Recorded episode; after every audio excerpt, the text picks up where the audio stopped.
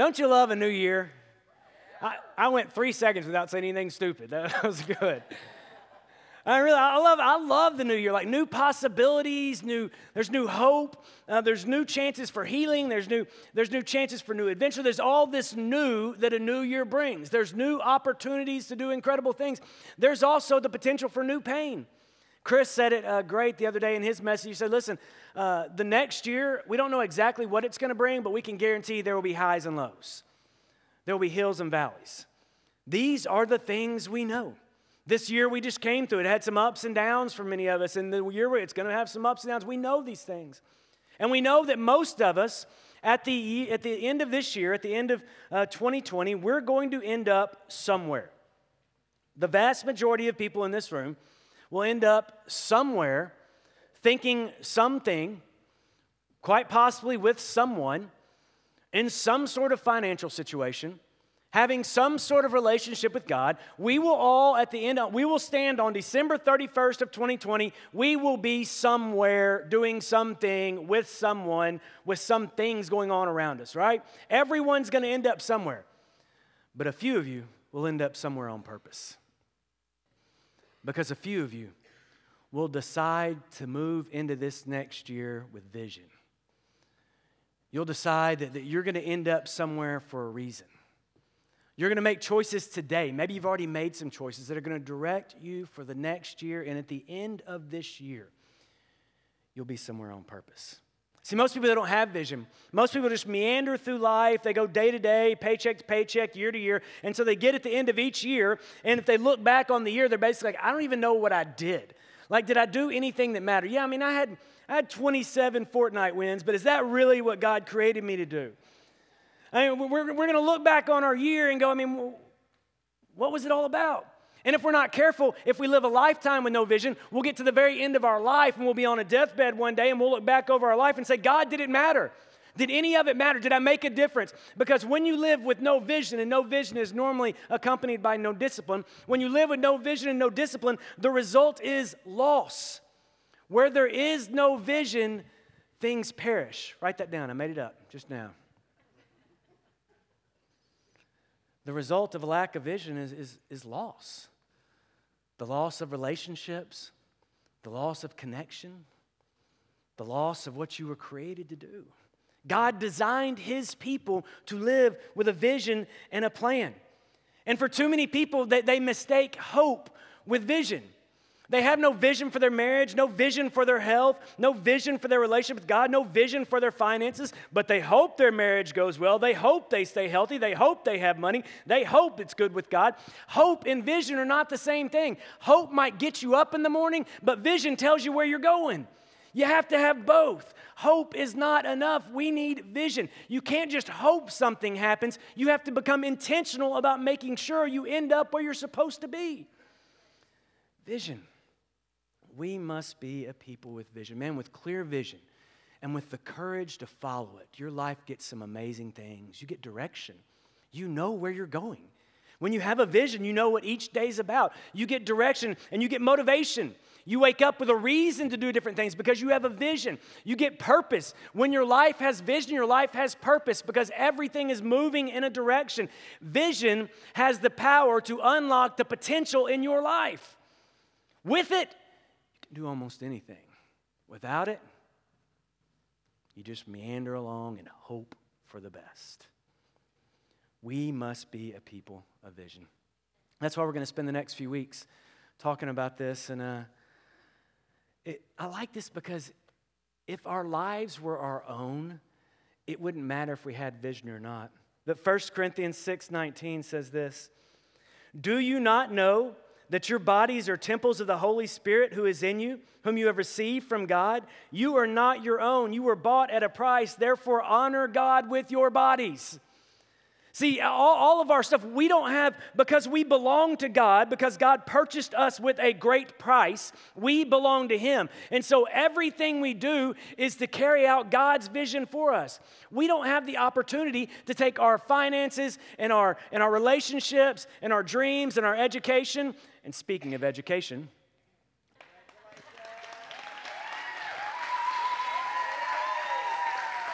no, no, no, no, just Just a little master's degree, no big whoop. Uh, just want to make sure this is clear. A lot of people have thought because I have a master's degree, they should call me doctor. No, that's not true. You call me master. So I just, I just, it won't go to my head or anything, but. So as we continue to pontificate on today's message, whatever. But really, I mean, as, as people who belong to God, our education and our resources, we don't have the choice to just go do whatever we want to with them because they don't belong to us. All we have belongs to Him.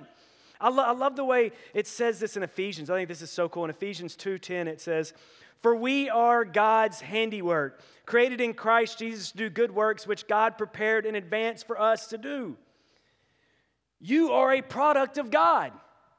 Whether you've come to realize it yet or embrace it, it doesn't really matter. You are a product of God. Therefore, you don't get to decide what you're going to do. The maker decides what you're going to do. A yo yo doesn't get to decide it's going to be a PlayStation. The, the yo yo doesn't get to choose. You will never, ever play Fortnite on a yo yo. Yo yos, do, they go up and they go down. That's what a yo yo does. And it's decided that because the yo yo maker decided that's what it was going to do. We are the pots.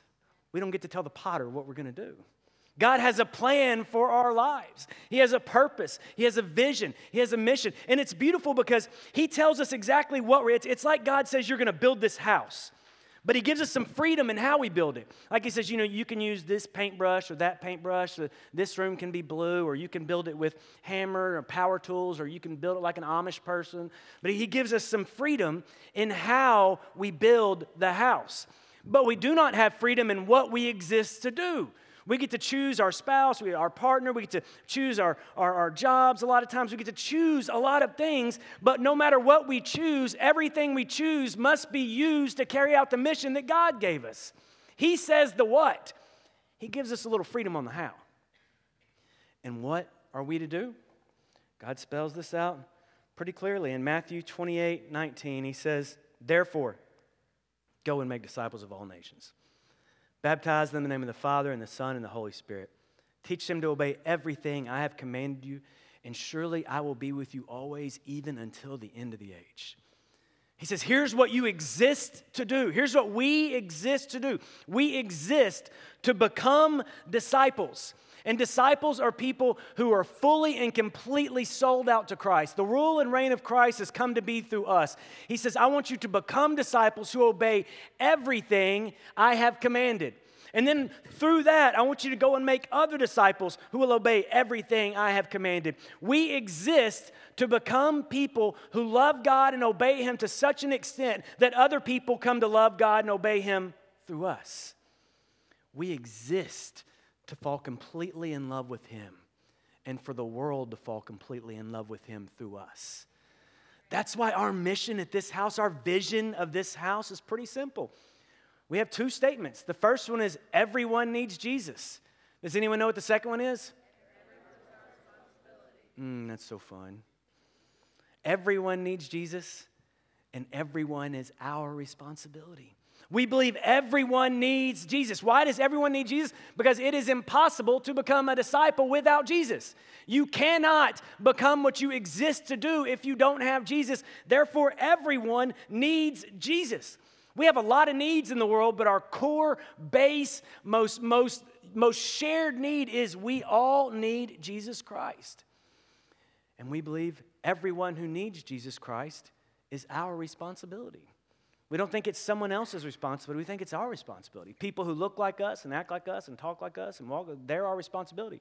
People who don't look like us and don't talk like, they're our responsibility. Everyone who needs Jesus is our responsibility because it is God's desire that everyone would come to know him.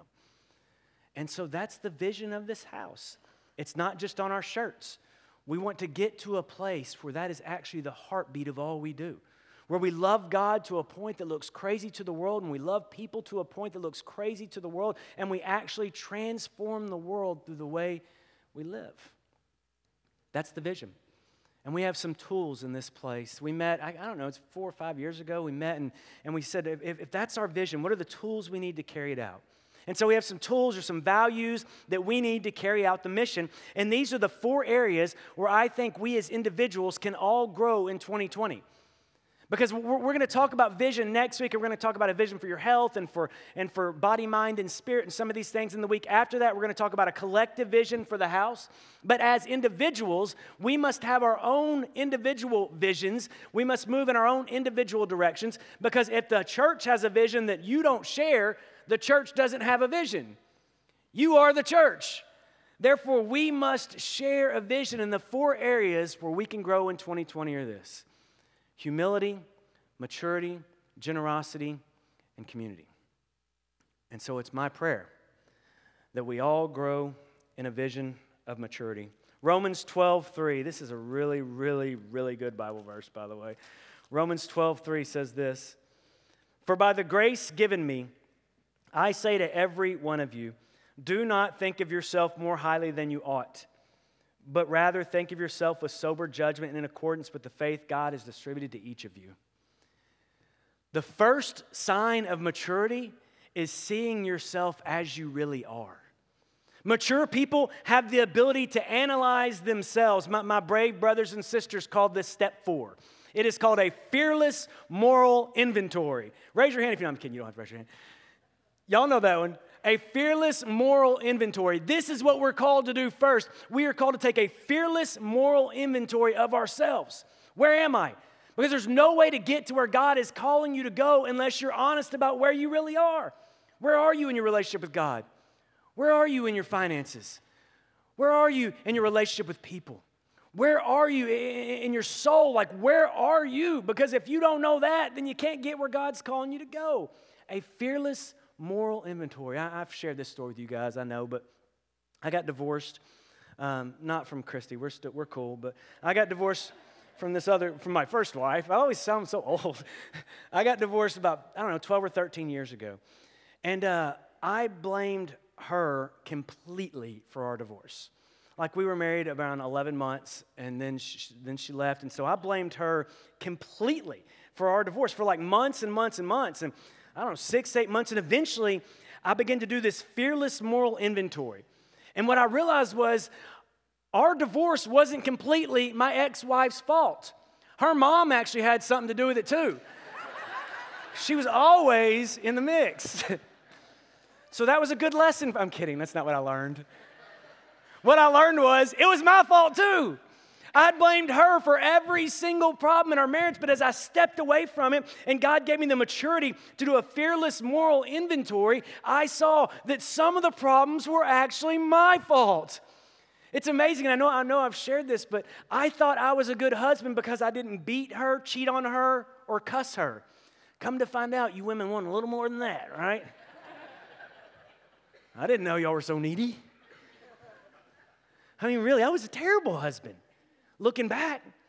But I didn't know that until God gave them the, maturity to look at myself in an honest light. And through owning what was my fault, I was able to grow. See, children blame everybody else for their problems. Mature adults own what's theirs and deal with it. The truth is, guys, you can't get rid of the problem that's yours until you own it. I can't get rid of somebody else's problem, but I can get rid of my problem. Be mature enough to see yourself as you really are. What needs to change in your life? That's the first step maturity. Second, we need a vision to grow in community. Guys, we do not have a small group process here at Grace. We have a discipleship process that involves small groups. And I think that is a big difference. Everything we do is to create disciples. Our small group process, the whole connect thing, that exists not to create friendships, although I hope you all have friends. It exists to create disciples. That's why we do what we do. Acts 2:42. By the way, this is probably my favorite book in the Bible. You should read Acts to start your year. It's awesome. It says, They devoted themselves to the apostles' teaching and to fellowship and to the breaking of bread and to prayer. They lived in a place, these first people, where you got your head cut off for being a disciple. Yet, with no lights and no incredible music and no children's programs and no social media, they created thousands of disciples by devoting themselves to becoming disciples in a world where you got killed for being a disciple. How did they do that? They created community that was geared around making disciples. not friendships. And I'm not, friendships are good. We need friends. But the primary purpose of our connect culture here is not friendships, it's discipleship. And so I'm going to challenge those of you who are in small groups, who are in C3, C4s, to, to look at your group this year and say, are we becoming disciples or are we just becoming friends? And if you're not taking the steps to become disciples, then in your group, have the courage to begin to do what disciples do study scripture, share communion together, go serve some people together. Like, break up your burdens. Honestly, begin to get open and honest about the reality of your life. I hope, I hope you guys have the greatest friendships the world has ever seen, but my prayer is that we're the, deep, the deepest disciples the world has ever known. That's what God wants from us. We do not have a small group culture for any other reason than so that we can become disciples through small groups. Final, next one, we need to grow, and this is the one you've all been waiting for. Oh, by the way, winning manhood. Raise your hand if you're married, men. Speaking of community. All right, great. Uh, keep your hands up, men. All right, y'all see all the, the hands that are raised. If your husband is not uh, going to winning manhood, women, I want you to take that sharp part of your elbow and I want you to stick it in his ribs right now. Sissies. Um, we have an amazing opportunity to create community right now, right here, winning manhood. Not only that, we have small group signups coming up. Guys, do these things. Talk to Chris, talk to Katie. If you don't know Chris, Katie, come talk to me. I'll introduce you. But there are ways to get connected, but gosh, you got to take the step. All right, we need a vision to grow in generosity. Acts 2 44 says, All the believers were together and had everything in common. They sold property and possessions to give to anyone who had a need. Like, I, we must have a vision for generosity. And we tiptoe around this subject so much because we don't want to offend anybody. But the truth is, the things we have, a lot of them, they cost money. This building we didn't buy with seashells. This building is a tool for discipleship, not a tool to keep disciples comfortable. And there's a difference. It's a tool to create more disciples, to attract people. And we paid money for this. Uh, the, the missions we do. It is great to pay to pray for homeless people. That is wonderful. I hope you do that. I hope you continue to do that. It is another thing to go into a homeless camp and to give them food and clothes. And those things cost money. The way we show the world our gratitude is by being generous with what we have. And this isn't the job of a few people, this is the job of everybody. So if you're being mature, if you're mature and you look at where you were last year in your giving, and you see you're not part of the solution, that you're not helping us build buildings and do missions, then take a step, man. Have the maturity to take a step towards becoming more generous. We have to have ways to show them. And generosity is one of the greatest things we can possibly do. And when you begin to realize that part of the vision is reaching people and resources are used to reach people, then it gives purpose to the resources you have. I'm going to challenge you as, as a family, as husband and wives, as single folks, as people who are dating, whatever, to begin to have conversations about how you can grow in generosity. And there, there's three quick things to consider giving percentage wise, like to know the percentage of your income. Most people have no idea. Not y'all, but at some other churches, most people have no idea because they give like a piano bar. When they like it, they throw a dollar in the cup. Give a, a percentage. The second, give a priority, make it first. And the third, give with progressive. That means it increases over time. Uh, so I would challenge you to take a mature look at your generosity. And finally, we need a vision to grow in humility. And this is my favorite one of the day because these verses right here in Matthew 5, I have been reading over and over and over. Like I sat down the other day for my quiet time and I started reading these verses. And uh, this was about a month ago, I guess. And I, I'm still reading these same nine verses that I'm about to read to y'all. Apparently, God doesn't think I've got it yet. Matthew 5 3 says, Blessed are the poor in spirit, for theirs is the kingdom of heaven. Blessed are those who mourn, for they will be comforted. Blessed are the meek, for they will inherit the earth. Blessed are those who hunger and thirst for righteousness, for they will be filled. Blessed are the merciful, for they will be shown mercy. Blessed are the pure in heart, for they will see God. Blessed are the peacemakers, for they will be called children of God. Blessed are the humble. Like in somewhere along the line, I feel like sort of the church lost a little bit of its humility. Like, I, th- I, think in the beginning they had humility, but as the church got bigger and it got easier and easier for us to do it, I feel like the church lost a little bit of our hunger and a little bit of our humility. We begin to think we deserve these things. I deserve a good children's program. My kids deserve a good youth. I deserve a good sermon. I deserve a good music. Says who? We deserved hell, and we were given Christ. We've gotten far more than we ever deserve. It's time for the bride to be humble. And the problem is, we have no role models. Politicians used to at least pretend like they were humble. Not anymore. Those days are over. That's my take. I mean, really? A professional actors, what they used to pretend to be humble, now humble's out. You don't have to pretend to be humble to be popular anymore. You can just walk out there and be all about you. And for some reason, the church in this process lost our humility. So I'm gonna I'm gonna challenge you, and I'm, God is challenging me to get humble, to daily remind myself that everything I have is a gift from God, and it could be taken away in a second. That any good thing in my life is because of Him. That the only reason I'm not just another statistic is because God poured grace out on me. Guys, I know who I am apart from Him. I am broken, poor, pitiful, wretched, and blind. I know, I know the truth of what I will do apart from Christ. And those of you who are humble, you know the truth of what you'll do. Humble. Humility causes us to seek people who don't look like us. Humility causes us to open our minds to hear opinions that we might not understand. Humility causes us to be a place that truly believes everyone needs Jesus and everyone is our responsibility. So get humble. And so the challenge is to grow in these four areas. And I would love for you to have these discussions around your kitchen table or with your small group. How can we grow in maturity, generosity, community, and humility? But then just don't just have a vision, have the courage to move it, have the courage to carry it out.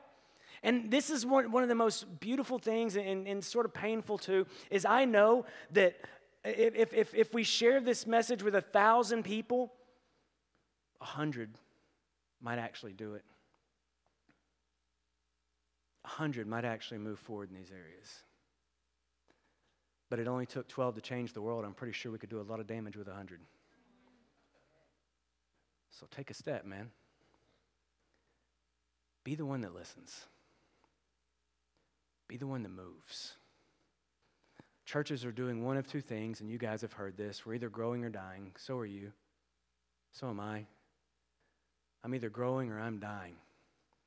This will be the year I grow. Amen.